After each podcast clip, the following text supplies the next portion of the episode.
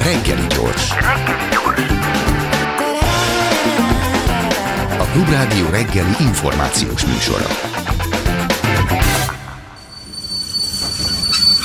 Reggeli személy. Attitűddé vált véleményből az oltás ellenesség, ami egy eléggé már jóval komolyabb probléma. Sokáig azt gondoltuk, hogy át ez csak egy marginális, gödényista csoportnak a véleménye, akik nagyon kevesen vannak, hát ez mostanra már nem így van. Vendégünk, a reggeli személyünk, Németh Erzsébet, szociálpszichológus, egyetemi tanár. Jó reggelt kívánok! Jó reggelt kívánok! Mit jelent és mit jelez, hogy az oltás ellenesség értékrendé vált? Az attitűdnél, ami tulajdonképpen egy érzelmi hozzáállás valamihez. Valamit elutasítok, valamit támogatok, valamit szeretek, valamit utálok. Legtöbb dologgal kapcsolatban meg nem törődöm vele, akkor nincs attitűd. Amikor azt mondjuk, hogy értékrendé vált, az egy sokkal erősebb rögződést jelent. Az azt jelenti, hogy az embernek a belső értékrendjéhez, az identitásához hozzátartozik, és ilyen kérdésekre, hogy mi az életem értelme, miért születtem, ki vagyok én, kihez tartozom, kikre nézek föl, stb. stb. Vallási értékek, családi értékek, sok-sok minden tartozik ide, az az attitűdnél erősebben rögzült, és nagyon sokszor a szocializáció során alakul ki. Ide tartoznak például mondjuk bizonyos előítéletek is, amik szintén olyan attitűdök, amik nagyon rögzültek. Na most ugye a nagy kérdés az, hogy másfél évvel azután, hogy elkezdtük mondani, azért mondom többes szám első személyben, mert én is ahol lehet terjesztem, elkezdtük mondani azt, hogy igenis be kell oltatni az embereknek magákat, és egyre több és több meggyőző kommunikációt alkalmaztunk. Azok az emberek, akik ezt visszautasították, azok az újabb és újabb meggyőző kísérletek ellen úgymond immunizálódtak. Sajnos oltással a vírus ellen lehet immunizálódni, a meggyőzés visszautasításával meg a meggyőzés ellen lehet immunizálódni, és valóban azt látjuk, hogy a társadalomnak egy viszonylag jelentős része, ennek az értékrendjébe beletartozik az, hogy ő oltásellenes, de ez nem csak azt jelenti, hogy oltásellenes, hanem egy általános bizalmatlanság van e mögött, az orvostudománnyal, akár az ételekkel, minden olyasmivel, amit az ember így magához vesz, És, és, és árulják a boltba, meg reklámokkal rá akarnak beszélni minket, meg az orvos mondja, meg a politikus mondja, meg a rádió, meg a televízió, meg mindenki mondja, és ők ö, valamilyen ö, ellenállást tanúsítanak, ami onnan látszik, hogy az értékrendszerük része, hogy elképesztően nehéz velük beszélgetni. Mert mindig előjön az, hogy mi van abban az ételben, mi van abban az oltásban, mi van abban, ami ki akar kit megmérgezni, és, hogy, és egyébként azt lehet látni, hogy ezek nem rossz emberek. Tehát, hogy az értékrendjükben van ez benne, és ők jót akarnak nekem akkor, amikor ilyesmivel magyaráznak, halálosan idegesítenek, mert az én értékrendemben pedig egészen más van. És ez is ugye egy ilyen polarizációs pont, tehát, hogy ö, ugye, hogy mondja, halálosan idegesítik, és az emberek ilyeténképpen egymást idegesítjük, mert őket meg mi idegesítjük halálosan, oltáspártiak, és egy eleve polarizált társadalomban, ö, tehát igen, a kérdés az az, hogy egy eleve polarizált társadalom kitettebb-e az ilyen jellegű értékrend ellentéteknek, illetve a normakövetés hogyan sérül, mert azt azért elmondhatjuk, hogy azért a társadalmi többségnek a, a normá, normakövető magatartás az az, hogy az ember elmegy és beoltatja magát. Itt alapvetően azért mégiscsak mondhatjuk azt, hogy, hogy az oltás ellenesek normaszegé, normaszegő magatartást mutatnak. Vajon egy kevésbé polarizált társadalomban kevésbé lenne ez probléma? Azt szoktam mondani, hogy az, hogy az oltás ellenesség hogyan jelenik meg egy társadalomban, és milyen méreteket ölt, az olyan, mint hogy a társadalom mentális egészségét mérnénk. Mint hogyha betennénk a társadalom szájába egy lázmérőt, és azt mondanánk, hogy Magyarországon, most megnéztem a legújabb adatokat, hatvanegy egész kilenc. Ugye? Ez azt jelenti, hogy a társadalomnak a mentális egészsége. És akkor én fordítva kezdeném, tehát, hogy a norma, normaszegés. Ugye, a mentális egészségnek egy nagyon fontos része, amit úgy hívunk, hogy anómia, vagy, vagy, vagy közösen vallott értékrend. És azok a társadalmak, amely, amelyeket az anómia jellemez, az azt jelenti, hogy egyre kevésbé találnak közös értékrendet, nem bíznak semmilyen hivatalosságban, ellenségesnek érzik a világot, úgy érzik, hogy, hogy a szófogadással ártanak maguknak, és, és nincsen egységes értékrend, nem tudják, hogy miben higgyenek, miben bízzanak, stb. Na most nézzük meg, hogy a norma normaszegés, tehát hogy, hogy elég-e valamire azt mondani, hogy ez egy társadalmi norma csak azért, mert a társadalom hatvan százaléka aláveti magát egy oltásnak, és erősen nyomást gyakorol azokra, akik viszont nem. Azt kell, hogy mondjam, hogy, hogy ez a hatvan százalék, ez azt mondja, hogy ez hatvan százalékban norma. És ahhoz, hogy, hogy igazi társadalmi érték legyen, ahhoz azért ennél nagyobb konszenzus kellene. Tehát eleve van Magyarországon egy ős problémánk, ami az utóbbi évtizedben csak kiéleződött, és ez az, hogy a közös minimumoink nem túl erősek. Na most kimondható az, hogy a központi, a hatalmi szónak nincsen normateremtő ereje? Na most, a, amire nem is tértünk ki, de akkor most vissza is tudunk térni, hogy egy polarizált társadalomnak a, a, a jelenségeit mennyire tudjuk megmagyarázni avval, hogy Magyarországon egy nagyon-nagyon versengő a demokrácia. Tehát, hogy nem, nem föltétlen arról van szó, hogy ez egy nagyon nagy baj, és a demokráciának egy ki, kimondottan egy olyan elfogadhatatlan ö, sajátossága, viszont iszonyatos kárai vannak. Tehát az, hogy a politikai osztály, főleg amióta nagyjából kiegyenlített, ö, tulajdonképpen ö, legválogatottabb módszerrel igyekszik lejáratni a másikat. Oda-vissza, oda-vissza. Ez a nagyon-nagyon versengő társadalom. Ilyen társadalmakban, hogyha megkérdezik mondjuk a percepciót a korrupcióról, vagy, vagy akármiről, vagy a bizalomról, akkor kiderül, hogy bizony az alacsony szintű, illetve a korrupciót magasnak érzékelik, nem tudnak róla, legfeljebb kiderül. Gondolják, hogy majd elcsalják a választást, és egyébként. Tehát van egy ilyen, ilyen polarizált, versengő demokrácia. Mind a két oldal részéről egy magasfokú bizalomvesztéssel. Teljesen mindegy, hát a versengő demokrácia az, tudom én, Nagy-Britanniában is igaz, független attól, hogy éppen milyen kormány igen, van. A különbség az, hogy a közbizalom a hatalomban, az, a, az állami vezetésben az milyen mély, vagy mennyire sekély. Általában rombolja ez a jelenség, de nem csak erről van szó. Tehát, hogyha megnézzük azt, hogy, hogy az olt, most me, mielőtt, mikor készültem, megnéztem, hogy a világnak mely pontján van mondjuk hetven százalék vagy a fölött az átoltottság. Ugye addig azt hittük, hogy ó, hát persze, hát Európa gazdagabb, és Finnország, és nem tudom micsoda, ami igaz egyébként. Tehát nyugat-európai országokban nagyon magas az átoltottság, más kérdés, ennek ellenére borzasztóak az adatok. És mi a másik része? Kína, Japán, Korea, Szingapúr. Tehát az autoritár társadalmak. Vagy mentálisan jobb állapotban lévő társadalmak. Most ha meg kellene nézni, sajnos erre nem kapunk adatokat, hogy ott kötelező az oltás, vagy nem kötelező az oltás. Ugye? Mert hogy nem mindegy. Tehát megint más mutat, hát mondjuk Szingapúrban még van nyolcvankét százalék. Akkor nyilván nem kötelező. Elég kicsi ország és gazdag, tehát mindenkit bele... Tehát igen, ezek autoritár társadalmak, de nagyobb a bizalom az autoritár vezetésbe, ha nem kötelező. Meg a következmények nélküliség, vagy a következményekkel valóság. Tehát, hogyha Szingapurban az ember egy darab cigarettacsikket az utcán eldob, akkor egy olyan nagyjából száz-kétszáz dolláros büntetésre számíthat, és ezt egyébként ki is szabják, tehát ez nem... levegőben van lógatva, hanem ez meg is történik. Én szerintem egyébként ez a nyugat-európai társadalmakban is igaz, hogy a, a szabályokat azokat azért végre is hajtják. Tehát, hogyha Finnországban valaki gyorsabban hajt, vagy nem vesz egyet a metrón, akkor... Tehát, és a másik, amit láttam, nagyon jó adatokkal rendelkeznek ezek az országok egyébként, mm-hmm. az pedig a gazdag arab országok. Tehát Szaúd-Arábia, Bahrein, nem tudom én, Egyesült Arab Emírségek, stb. Ugyanazon a kis szubkontinensnyi területen, mondjuk Jemenben tizenvalahány százalékos. És akkor vannak olyan társadalmak, ahol nincs elég oltás. Azt ne nézzük. Vagy nem kapunk elég jó adatokat, azokat se nézzük.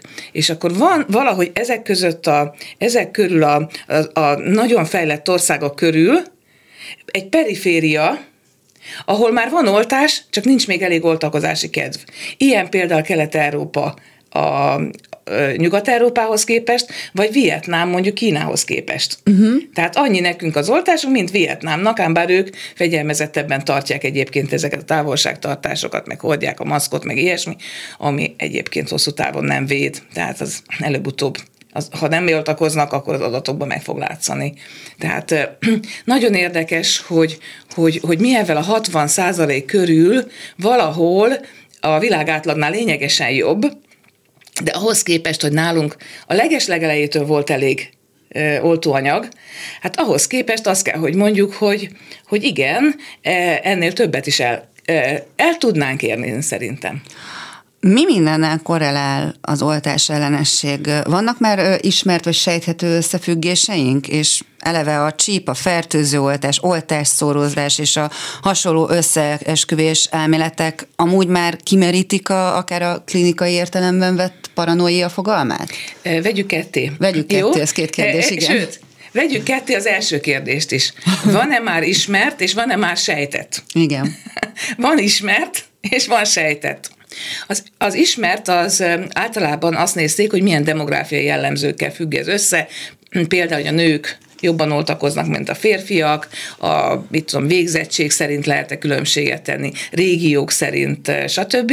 És Magyarországon is azt látszuk, mint amit a Nyugat-Európa és Kelet-Európa, és még Kelet-Európa és már nem Európa között, hogy bizony az értelmiségiek jobban oltakoznak, és a fejlettebb megyék, fejlettebb régiókban magasabb az oltottak aránya, méghozzá szignifikánsan magasabb. Eleve a nemek közti különbséget az is adhatja, hogy a nők általában normális követőbbek, és általában ugye alacsonyabb a kockázatkereső kedvük, mint a férfiaknak. Meglepő, hogy nem nagyon van különbség a nők és a férfiak között. Pszichológiai megközelítés az, az, hogy a kockázatkereső. Ez a fajta uh-huh. szorongásos bizalmatlanság, az, hogy, hogy, hogy tényleg már nem is tudom, már a nyuszik megirigyelnék azt a fajta veganizmust, mint amit egyébként követnek, és ezt legtöbbször a nők követik. Tehát nők és a férfiak között valóban van különbség, de különböző különbségek egy kicsit kiegyenlítik egymást. Á. Tehát a szorongóbbak a nők, de normakövetőbbek. A férfiak azok sok mindent negligálnak, meg mindent jobban tudnak, ugye? Tehát és kockázatkeresőbbek. Kockázatkeresőbbek, és ez valahogy kiegyenlíti egymást, mert a bizalmatlanság, meg a szorongás kontra negligáció és kockázatkeresés, tehát a nők és a férfiak másmilyenek egy kicsit, mint egyébként.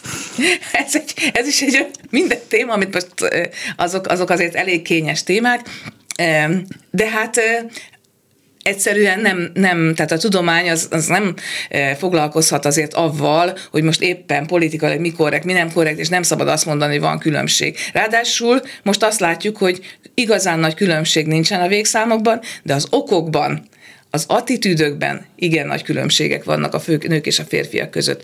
Amit én sejtek, hogy ennek a folyamatnak van e, egy régről e, tapasztalható gyökere. Mégpont az, hogy az emberek elkezdtek félni a, az ételektől, és, és nagyon sokszor az orvosoktól is, az orvostudománytól is, de ez már régebben látható, és mondjuk itt, ahol vagyunk a Benczúr utca környékén, már azt lehet látni, hogy bizonyos gyerekek alultápláltak, mert a szülők nem adnak nekik tejet, meg tejterméket, mert mit tudom én, van benne tejfehérje, meg van benne, nem tudom én, még jól szoptatják őket.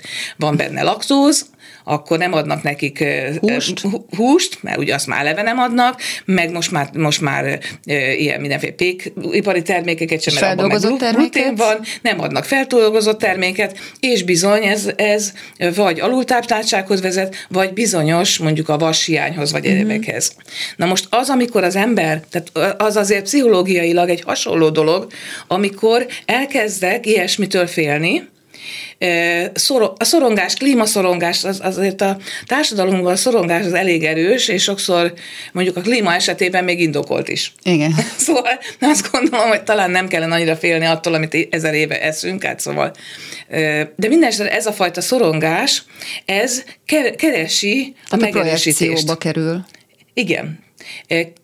És egyébként jót akar, egészséget akar, meg akarja védeni a gyerekét, de már annyi mindentől akarja megvédeni, hogy szegény gyerek már nem jut hozzá ahhoz, amihez egyébként szüksége lenne, mondjuk például éhes. Vagy oltást kéne neki Vagy adni. oltást kéne neki adni, így van. És oltás ellenesek is nyilván azok kevesebben voltak, mint most, vagy lappalgott, mikor kötelező volt. De a lényeg az, hogy valószínű, hogy van, van egyfajta társadalmi attitűd, amit ráadásul a, e, régebben úgy mondtam, hogy a laikus média, e, ugye, amit social médiának, vagy közösségi médiának szoktunk nevezni, de ebből a szempontból laikus, uh-huh. hogy, hogy, hogy az emberek mindent megoszthatnak egymással. És mivel, hogy neki egy megerősítése van szüksége, és egyre inkább az értékrendjének, az identifikációjának a része, ezek az emberek folyamatosan osztják és terjesztik ezt a dolgot. Mint egy vírus. Mint egy vírus. Tehát mondjuk én például, hogyha megeszem a reggelimet, viszom egy nagy pohár tejet, meg mondjuk mit tudom én, jó nagy kiflit hozzá, soha nem lenne jutna eszembe kirakni, hogy na, már megreggeliztem és ettem tejet, meg kiflit, de jó volt ám. Most ehhez képest, hogyha én nem tudom én milyen csalán turmixot kevernék össze, nem tudom én milyen zöld maszattal, és nagyjárt nem ízlene.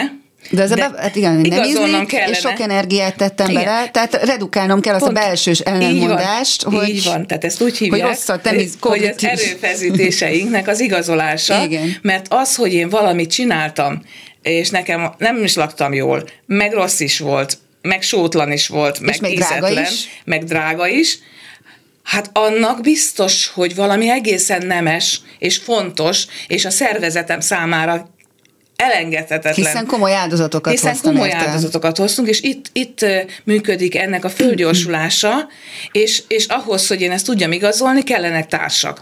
Na, beírom azt, hogy mit tudom én, zöld massa turmix, nem biztos nincs ilyen nevű, de minden esetre tudják ők, hogy mit kell beírni, én például nem tudom, akkor valószínű, hogy elképesztő mennyiségű ilyen recept, meg komment, meg nem tudom mi kell, és akkor hát meg rátalálok a hasonló és akkor, és akkor megerősítettem, és egy közösséget alakítottam, ami egyébként is hiányzik, de jó.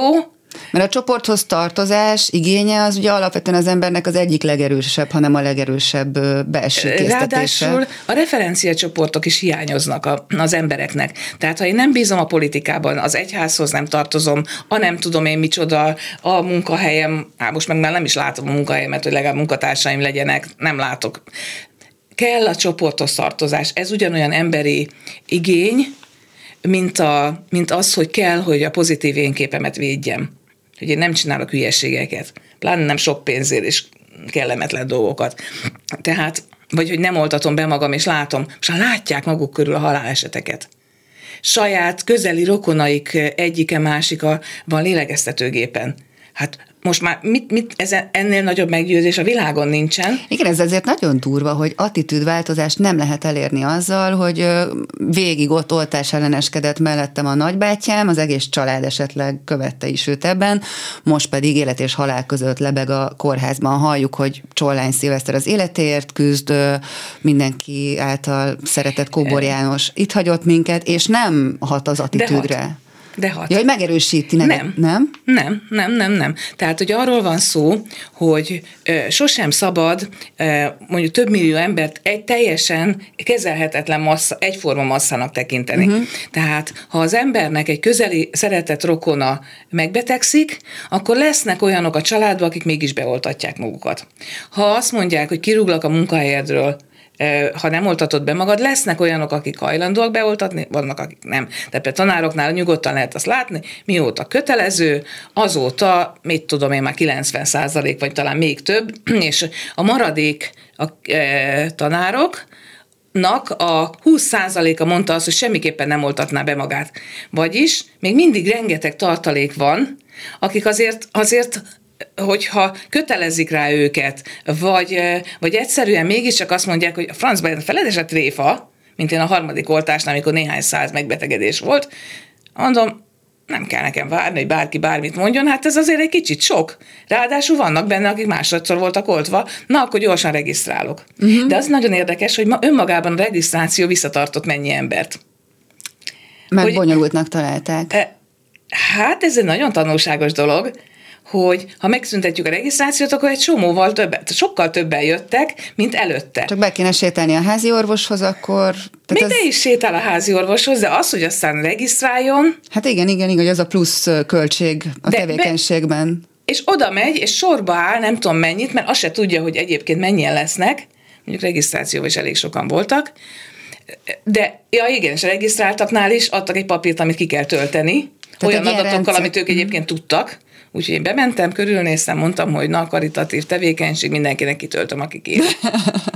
De miért ne? Hát miért, is ott ültem. Miért érzik magas költségnek például egy regisztrációs, azért annyira nem bonyolult rendszer kitapasztalását az emberek? Mert ugye ez, ez, ez ugye minden megteendő dolog, az egy költség a, a magatartásban. No tehát a magyar kompetenciamérések, amit nagyon-nagyon-nagyon nagy baj hatodikban mérnek, és akkor sincs semmilyen következménye, azt mutatják, hogy a gyerekek, és a későbbi évfolyamokban sem nagyon javul ez, a gyerekeknek egy olyan húsz-huszonöt százaléka vagy egy kicsit több alapszinten nem tud értően olvasni. Ezt a PISA is mutatja. Igen. huszonöt százalék. Ezek nem, ezek bocsánat, ők. Tehát ők olyan emberek, akiknek nagyon-nagyon nehéz mondjuk a, a nem tudom én, a tajszámot, vagy hát ez most az ügyfélkapura olyan bonyolult belépési kód van, Hogy, hogy, hogy egyszerűen én is meg lehet harma, változtatni, csak az is bonyolult. Sikerül, de akkor is kisbetű, nagybetű, nem tudom, tehát, vagy amikor át akarok utalni valamit, akkor huszonnégy számjegyet kell jól beírnom. És ez, akin, akinek az értőolvasás, olvasás, ilyen, az, hogy sorrendbe kell, a pontosság, hogy ilyen kis rublikákba kell írni, és egyáltalán tájékozódni rajta, nehézséget okoz, és életében először próbál egy ilyesmiben részt venni, Ott, ott azért ez visszatartó erő lehet. Hát ez stresszteremtő. Viszont van az embernek társadalmi tőkéje, legalábbis reméljük, ez pedig a család. Tehát azért a legtöbb családban akad olyan, aki ezt meg tudja csinálni. Tehát van, mit tudom én, valami diszlexiás rokon. Volt nekem is olyan rokonom, hogy egyszerűen nem tudta megadni a belépési kódját, amikor akartam regisztrálni, úgyhogy végül a, a könyvelőt kértem meg, hogy mondja már meg az ügyfélkapának. A... Viszont egy fejlődés az, azt, amit én nem tudtam, hogy arcregisztrációval is lehet most már belépni. Tehát ilyen apróságokon nagyon sok múlik, és ez már nem attitűd, hanem egyszerűen tudnunk kell azt, hogy ezeket a szolgáltatásokat ilyen módon a lakosságnak egy bizonyos része egyszerűen nem tudja igénybe venni, inkább elmegy. Hát miért állnak sorba a sárga csekkel az emberek a postán? Én nem tudom, fegyverrel kéne kényszeríteni, hogy beálljak abba a sorba, pláne ilyen vírusos időkben, és ott állnak. Tehát azért ez, ez van. Hát itt, és ráadásul nagyon sok ellentmondásos szituációba kerül az ember mindennapi szinten, mert a bé ká vé járatain, vagy bé ká ká járatain maszkot kell viselni, most már a boltokban is maszkot kell viselni, de közben el lehet menni egy színházba, úgyhogy... Tehát én most voltam egy filmpremiéren, ahol egyébként aztán végül is maszkot viseltünk, de hogy a védettségi igazolványhoz kötött részvételek esetében nem nagyon kérik a védettségét, a kutya nem nézi, hogy egyébként van-e, és ezek mind-mind-mind bizonytalanító tényezők.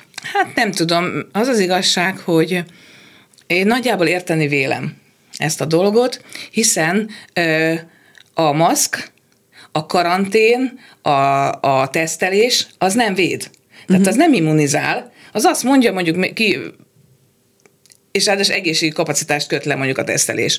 Letesztelnek valakit, meg tudják mondani, hogy abban a pillanatban de a tíz percet későbbi állapotára már nem tudják. És tudjuk, hogy iszonyatosan sok vírus van a levegőben. Tehát, és nagyon virulensek.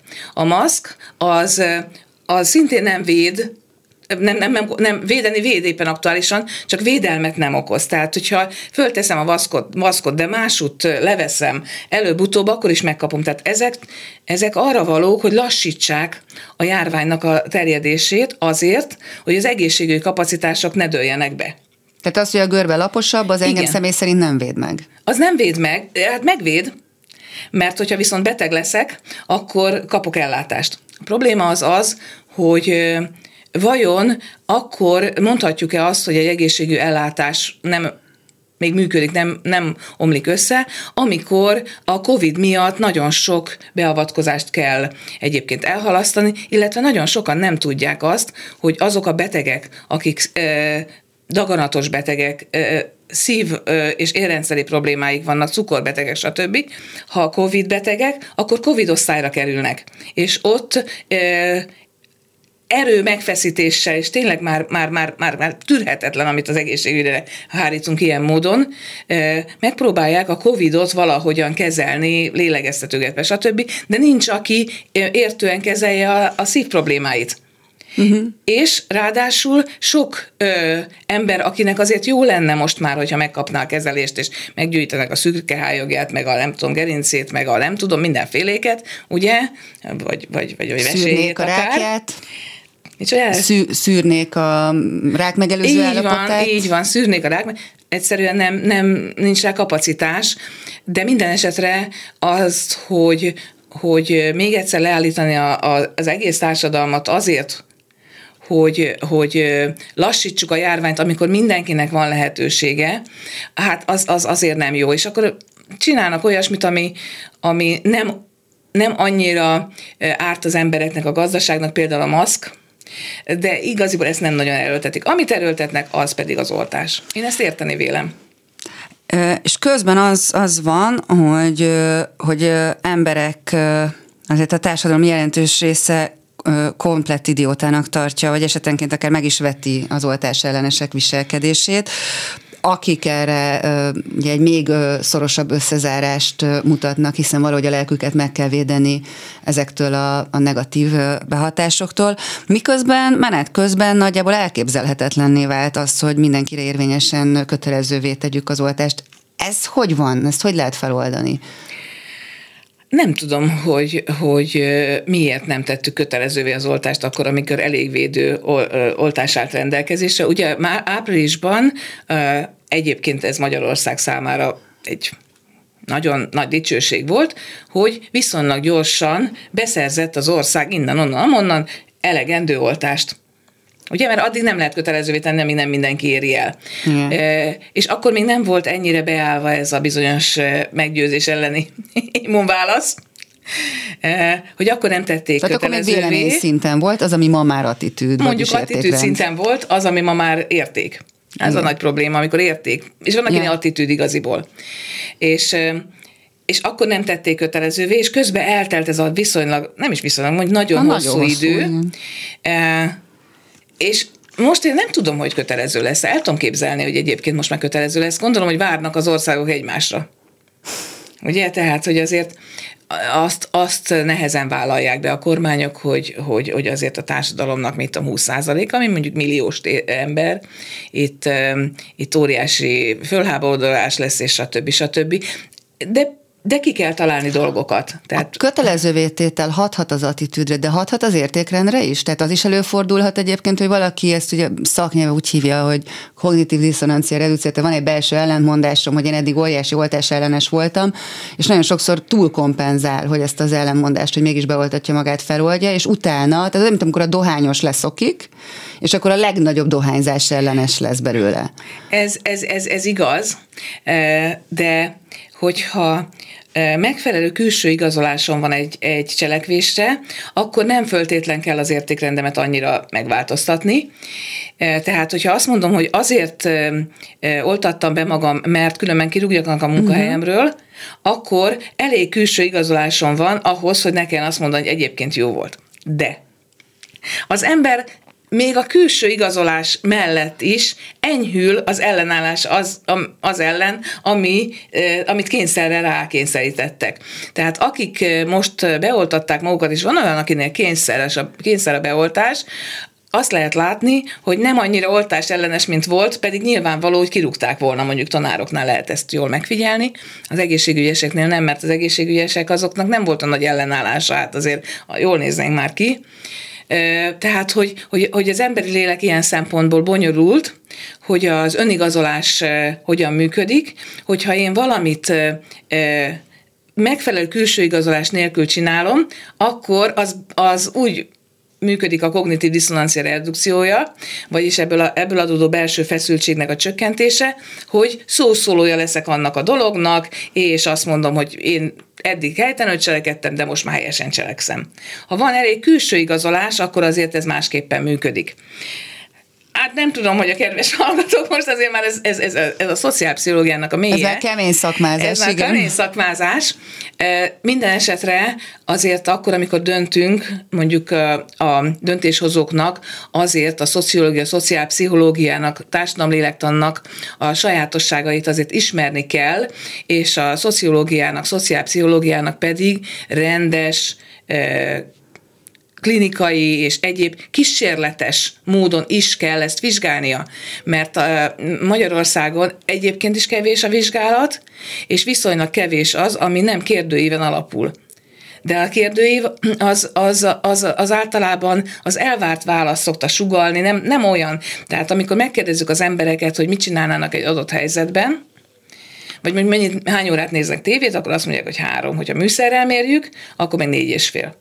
Azért az elég nagy különbség. Hát vagy ugyanígy visszatérve megint a dohányosok. Ha megkérdezünk egy dohányost, hogy mennyi ö, szál cigarettát szív el egy nap, akkor, és az alkoholfogyasztás dettó, hogy gyakorlatilag garantált az egyén szintjén a tagadás, tehát az, hogy legalább egy ilyen harmadát, negyedét letagadja a tényleges számáinak. Meg nem is tudja. Tehát egy, egy, egy hipotetikus helyzetet kérdezünk. Tehát vannak olyan kísérletek, amikor azt nézik, hogy, hogy parancsra az ember mennyire képes egy másik embernek kárt okozni, vagy akár... Hát a Milgram kísérlet. A Milgram kísérlet, pont, így van. Ha megkérdezik az embereket, hogy ebben a kísérletben ők képesek lettek volna erre, akkor hát nyilván mindenki azt mondja, hogy nem. Csak a Milgram kísérletet egy picit a hallgatóknak, igen, hogy ott azt vizsgált a Milgram a Stanfordon, azt hiszem, hogy... a háborús bűnösöknek a, az állításait, hogy az mennyire valóságos, hogy parancsra cselekedtem, és hogy parancsra az ember tényleg hajlamos-e keményebb dolgokat megtenni, mint magától. Áramot kellett vezetni olyan emberbe, akitől egymást nem látták, csak a hangját hallották a kísérleti alanyok a, a, annak a személynek, aki persze beépített személy volt, és kérdéseket tettek fel állítólag, azt mondták az alanyoknak, hogy kérdésekre kell válaszolni ezeknek az embereknek, és ha rosszul válaszolnak, akkor jön az áram fokozódó erősségben. És meghökkentő mennyiségben az emberek, vagy meghökkentő számban jutottak el akár a halálos áramütésig is, és hát itt nagyon-nagyon-nagyon keményen megdöbbentek az alanyok saját magukon, hogy tényleg parancsra cselekedve mennyi mindenre képesek, amit soha a büdös életben nem feltételeztek volna önmagukról. Ezért, ezért mondtam azt, hogy én tudom, hogy, hogy ezeknek a kísérleteknek azért van etikai vetülete, mert általában becsapják az embereket, tehát nem azt vizsgálják, amit mondanak.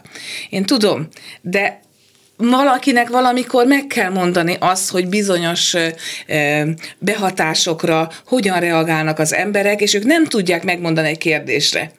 És ilyen kísérletek nincsenek, és van nekünk akár, nem tudom én, innovációs és technológiai minisztériumunk is, ami rengeteg pénzt kiszór arra, hogy, hogy, hogy megvizsgáljuk, hogy technológiai mi lehetséges, mi nem lehetséges, de azt megvizsgálni, hogy az emberek miért viselkednek úgy, ahogyan viselkednek, azt leginkább a reklámpszichológia, marketingesek vizsgálják őszintén szólva, de az nem biztos, hogy abból a célból, hogy egyébként a társadalmi jó. Tehát, hogy... Tehát akkor az oltás pozitív-negatív vonatkozásait is fókuszcsoporttal lenne érdemes megnézni. Én fókuszcsoportot sem. A szociálpszichológiának a legjobb módszere az bizony, vagy a megfigyelés, vagy provokálunk valamit az utcán, vagy behívjuk, ugye azért mondom, hogy ilyen laboratórium, mert igen, laboratóriumi kísérletnek hívják, behívjuk az embereket, és azt mondjuk, hogy megnézzük, hogy egyébként ők most akkor hogyan... Kávéval eh, szeretik-e a cukrot? Kávéval szeretik-e a cukrot, vagy cukrorral a kávé, igen. És közben azt nézzük, hogy valójában valami teljesen más. Igen, vagy azt mondjuk, hogy valami rá van írva, hogy, hogy valamire, hogy nem tudom én. Várhatóan az adott kérdésben őszintén. A, a, a, a, a reklámpszichológia az nézi azt, hogy ugyanazt a folyadékot különböző csomagolásban milyen ízűnek érzik. Ugye? Hogy zöldbe, meg kékbe, meg nem tudom én micsodába. Soha az életben nem tudná megmondani. De a különböző értéktársítások hogyan befolyásolják az ember, igen, percepcióját, érzékelését. Igen, igen, és az egész külső kontrollos, belső kontrollos attitűd, teljesítmény, motiváció, stb. stb. Nagyon nagy szükség lenne rá. tizennyolc évesen fölvették a fiamat a, a Műszaki Egyetemnek a fizika szakára, amikor ő már úgy gondolta, hogy hát ő fizikus, és már mindent tud, és azt mondta, hogy mi már ki tudunk dolgozni olyan járműveket, amik csak egy litert fogyasztanak, Most már rajtatok van a sor társadalomtudósokon, hogy ezt miért nem lehet egyébként bevezetni, meg miért nem ülnek ebbe az emberek, mert nem ilyet vesznek. Mi már, meg tud, mi már tudjuk, hogyan kell áramot csinálni, meg hogyan kell. És mondtam neki, hogy hát bizony gyermek, igazad van. Azóta már sokszor elmondtam ezt neki. Változott az attitűdje? Őt is, őt is megkérdezni egyébként. Tehát, hogy azért megnézni, hogy, mi, hogy, hogy most mi, mit látnak mondjuk az energiával, vagy akármivel kapcsolatban. Az attitűdje? Hát nem nagyon változott. Tehát ugye azóta már tudományos munkatárs, meg minden, és és nagyon szeret ilyen társadalmi problémákról egyébként beszélni, kiderült, hogy a többiek is. És hát úgy gondolják, hogy az összes többi szak egyébként büfészak, meg ruhatárszak. Szóval ez a, ez a fajta arisztokratikus hozzáállás, mondjuk egy ilyen pulóveres szakállas, kicsit ilyen aputestbe oltva, ez azért nem változott. Miközben az emberek nem így működnek, az emberek úgy működnek, hogy attól a belátástól, hogy klímakatasztrófában élünk, vagy a kellős közepén vagyunk, nem feltétlenül fogják azt mondani, hogy ráfordítom az elektromos autóra azt a sokkal több pénzt, amennyibe az jelenleg kerül. De hogyha már azt mondják neki, hogy haver, ingyen van a parkolás, hogyha elektromos autód van, az már lehet egy érv? Hát nem csak a meggyőzés van, hanem, hanem van az az úgynevezett tanuláselméleti modell, hogy averzív és vonzó lehetőségekkel megtámasztjuk, és akkor úgy működünk, mint a Pavlovnak a kutyája, vagy a Skinner macskája, hogyha a kaját kapok, akkor nyomogatom, ha meg nem, akkor meg nem nyomogatom, kész, és megtanulom, hogy hogyan van. Ez, ez, ez valóban így működik. Azért a társadalomnak, a tagjainak jó lenne megmondani azt, hogy az az áram, ami belekerül az ő autójába, az fosszilis energiából keletkezik-e, vagy sem? Mert ha fosszilis energiából keletkezik, akkor az, hogy egyébként elvezetjük, és akkor még több akkor a kígyó a saját farkába harapott. Saját farkába harap. Tehát azért azt gondolom, hogy A, a szabályozóknak van a legnagyobb felelősségük, és a szabályozóknak e, sokkal inkább figyelembe kell venni a tudományos eredményeket. E, azt szokták mondani, hogy vannak a zöldek, meg a sötétzöldek.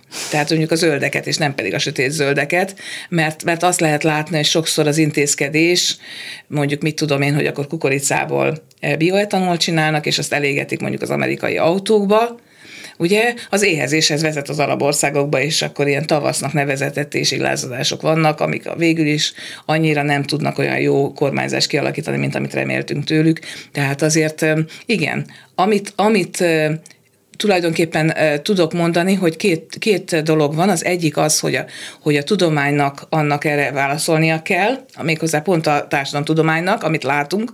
Másrészt pedig, hogy a, hogy a döntéshozóknak ismerniük kell ezeket az embereket, és hát az emberek pedig teljesen, teljesen össze vannak zavarodva, hogy honnan tájékozódhatnak, és mi a hiteles.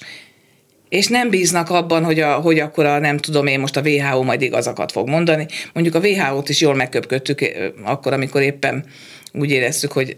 Hát nem mondott a vé há ó is egyik hétről a másikra homlokegyenes eltérő dolgokat. Hát igen, és valljuk egy... be. és, és egyébként kiderült, hogy nem volt igaza. Hát így nehéz azért. És hát... csoporton belül ez milyen feszültséget? Tehát, hogyha ha ezt csoportszinten nézzük, tehát nem az egyén szintjén, hanem a csoportszintjén nézzük, hogy ez a fajta uh, folyamatos bizonytalanság, és, uh, és nagyon uh, lekövethetetlen, hit, hogy mi a hiteles, és mi a kevésbé hiteles, és amit ma hitelesnek tartunk, az holnapra nem lesz az. Ez, uh, ez milyen uh, uh, kollektív tudatállapotot hív elő? Érdekes ez, hogy hogy én nem látom azt, hogy a valódi csoportokban nagyon nagy ellentmondás lenne. Tehát ahol választott vagy családi csoport van, ott általában ugyanazt gondolják, és ugyanonnan tájékozódnak, és kialakulnak ilyen, ilyen esetleg olyan kvázi csoportok, akik nem is találkoznak, akik egy, egy, egy, egy, egy másik tájékozódási pontot használnak, és ilyen véleménybuborékban élnek. Tehát, hogy én azt nem látom, hogy amikor egy munkahelyen egyébként összekerülnek, na akkor vannak feszültségek, méghozzá elég erős feszültségek vannak, tehát azért, amikor valaki elkezdi hát mondani. Hát családi karácsonyokon is lehet összeveszni azon, hogy ki Fidesz, ki lenni. Tehát a családban általában vagy mindenki beoltja magát, vagy, vagy senki. Én most a politikára mondtam, kimondottam, hogy nagyon ja, kemény. A politika. Igen. Tehát, e... hogy, hogy ez egy, kimond, az egy klasszikus értékválasztás, hogy én kire szavazok. Ez, én... e... Hát igen. E, igen, igen, ez, ez, ez, ez lehet, de a politikával kapcsolatban azért nem lehet azt mondani, hogy vannak olyan tudományos források, hogy attól, attól lehet tudni. A magyar médiát nem mondják szabadnak sokan, de tulajdonképpen a, a, a, ilyen szempontból a média az úgy működik, hogyha egyébként a saját hát, e, működési módját nézzük, hogy a polarizált dolgokat szereti megmutatni, a negatív dolgokat, az, az erős dolgokat. Ugye a kattintás, like, most úgy szokták mondani, de, de, de, de egyszerűen így működik. Tehát vannak, vannak ennek ilyen, ilyen negatív következményei. Hát van, amikor úgy intézik, hogy politikáról nem beszélünk, vagy pedig van egy valaki a családban, egy nagymama, aki azt mondja, hogy attól, mert valaki mást gondol, meg másmilyen, attól még érdemes őre odafigyelni, megpróbálni megérteni, és nem feltételezni róla, hogy ő egyébként nem a meggyőződés szerint legjobbat mondja. De ez már alapvető kritikai gondolkodás feltételezése, nyitottságot is. Hát igen, tehát a, de a családban muszáj, különben nem fogunk tudni előre haladni. Tehát muszáj, hogy, hogy, hogy valamennyire elfogadjuk, legalább azt elfogadjuk, hogy az ő ö, érvei, az ő ö, tájékozódási keretében és csoport referenciájában azok, amit ő a legjobbnak gondol. E, és nem fogadjuk el, amikor azt mondja, mit tudom, egy, egy családi vacsorán, hogy én nem vagyok hajlandó, nem tudom, kikkel egy levegőt szívni. Mert hát azok milyen borzasztóak, meg, meg ez az egész démonizálás, meg nem tudom én micsoda, ami azért a közbeszédünkben megjelenik. Ennek, ennek a, a családon belül nem szabad megjelenjen, és kell, hogy a családban legyen valaki, aki, aki egyébként erről szépen beszélget. És lehet azt is mondani, hogy kerüljük a politikai témákat, de az nem biztos, hogy a legjobb. Mert a politika az az életünk. Hát már az etimológiája is a szónak. Igen, igen, igen. Tehát, hogyha fontos társadalmi kérdésekről akarunk beszélni, atomenergiának a használatától kezdve a, a, az oltásig, a, a nem tudom, minimálbér, a nem tudom én micsoda, ö, egészségügy helyzete, oktatás, stb. stb. Ott már is kiderül, hogy valakinek valamit csinálni kellene. Ugye? És ha valakinek valamit csinálni kellene, akkor ott van, hogy a politikától várjuk. Nagyon helyesen. Hogyan tudunk ezekről a témákról nem beszélni? Úgy csinálunk, mint sok nyugat-európai országban, hogy nem illik erről, meg nem illik arról, ne kérdezz a családot, ne kérdezz a fizetést, ne kérdezz a betegséget, ne kérdezz a politikát, ne kérdezz semmit. Marad és az akkor... időjárás. Hát de igen. Még azon is össze lehet veszni. Hát, hogyha valakinek erre igénye van. De a... minden esetre én nem, nem szeretném. Tehát én azt gondolom, hogy... hogy érték, érték az, hogy az emberek fontos dolgokról beszélgetnek egymással, sajnos, hogy közben érzelmileg túlságosan erős indulatok keletkeznek, és nem hajlandok elfogadni, hogy a másik fél attól, mert mást mond, attól még ő a maga, maga rendszerében az, esetleg a saját nézeteit, saját identifikációját tehát például migráció. Tehát az, aki azt mondja, be kell fogadni őket, az is lehet, hogy jót gondol, az is, aki azt mondja, hogy de nem szabad, mert veszélyes, az is lehet, hogy jót gondol. A saját is jó szándékú. Jó szándékú, tehát ezek. De sajnos én nem ezt látom a legtöbb helyen, nincs más, mert különben elvesztünk egy értéket. Azért azt tudni kell, hogy Magyarországon igenis vannak értékek, amit külföldről megkérdőjeleznek, de nem így van. Tehát az, hogy Magyarországon fontos dolgokat az emberek megvitatnak egymással, az egy érték. Hogy közben összevesznek, az nem annyira nagy érték. Ezek szorosabb emberi kapcsolódások is alakulnak ki. Szorosabb emberi kapcsolódások is alakulnak ki. Az, hogy Magyarországon mondjuk A, a nők általában mondhatjuk azt, hogy egyenrangúak, de nem kell, hogy egyformának legyen, legyenek, az egy érték. Az, hogy Magyarországon nem szoktunk történelmi okokból gyűlölködni más népekre, az is egy érték. Tehát nem mondjuk azt, hogy én azért, hát más országokban előfordul az. Hát mondjuk azért nem... sikerült kicsit felkorbácsolni a más, más népekre, vagy legalábbis más vallásúakra való gyűlölködést az országban, tehát ez most igazából azért... Ezt nem mondhatnám. Tehát a, bár nem, most egy friss, friss kutatás pont azt mondta, hogy magyar, a magyar fiatalok legalábbis inkább fogadlának el mondjuk muszlim vallású embert szomszédjuknak, mint roma származásút. Tehát Most másról beszéltem, tehát itt lehet, hogy vannak problémák, de például mi a törökökkel azért nem gyűlölködünk, mert itt voltak száz ötven évig, az oroszok nem tudom meddig, azokkal se gyűlölködünk, a románokkal, a nem tudom én kikkel, németekkel, stb. stb. Osztrákokkal. Nem, nem jellemző, hogy történelmi sértettségeket folyamatosan a hétköznapi életben föl. Van ilyen, de nem annyira jellemző. Uh-huh. Azt gondolom, hogy ez egy jó dolog. Az, hogy egyébként az együttélés akár migránsokkal, akár romákkal, akár hajléktalanokkal, azt mi hogyan intézzük, abban az, azt nem sorolnám az értékeink közé, mondjuk így. Mm. Lassan lejár az időnk, de még lenne egy kérdés, ami engem nagyon feszít, hogy hát azért alapvetően mi most a Facebook világát éljük, ez egy Facebook kor, egy közösségi média kor, és ez a platform, mint a Facebook, az egy algoritmus szerint működik, és ez az algoritmus, ez hajlamos azt csinálni velünk, hogy mi valami iránt érdeklődünk, és ö, cunamiszerűen kapjuk utána az ahhoz köthető, ahhoz hasonló információkat. Mennyire hat ki a véleménybuborékokra, és ilyeténképpen a polarizációra az, hogy Ezen, hogy, hogy ezen a problémán nekem úgy tűnik, hogy a Facebook algoritmusa például nem segít. Hát pont ellenkezőleg. Pont ellenkezőleg. Tehát azt gondolom, hogy az a, amire ugye volt, volt erre egy, egy, egy utalás is, hogy, hogy, hogy olyan jelenségek látszanak tömegessé válni, amit egyébként patológusnak ítéltünk korábban. Tehát például a paranoia, hogyha valaki azt gondolja, hogy őt mérgezik, csipet ültetnek be, nem tudom, mit csinálnak, az régebben azért...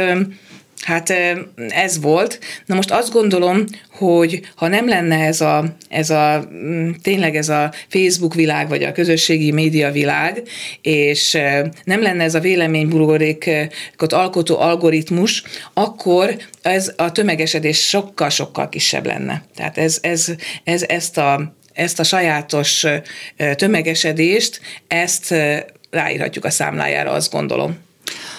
A döntéshozó szerencsés lenne, hogyha komolyan venné a szociálpszichológia tudományát, mert a leginkább önmagunkat, a környezetünket és az egymáshoz való viszonyainkat általa ismerhetjük meg. Németh Erzsébet szociálpszichológus, egyetemi tanár volt a reggeli személy. Nagyon szépen köszönjük ezt a hihetetlenül sűrű és talán helyenként kicsit nagyon szakmázós beszélgetést, de mindenképpen azt hiszem, ebből azért tájékozódhattunk sokat. Önöknek pedig további szép napot kívánunk, viszont hallásra. Reggeli gyors, nem marad le semmiről. Eddig tartott a reggeli gyors, köszönjük hallgatóink figyelmét, tartsanak velünk holnap is, ma pedig szép napot önöknek.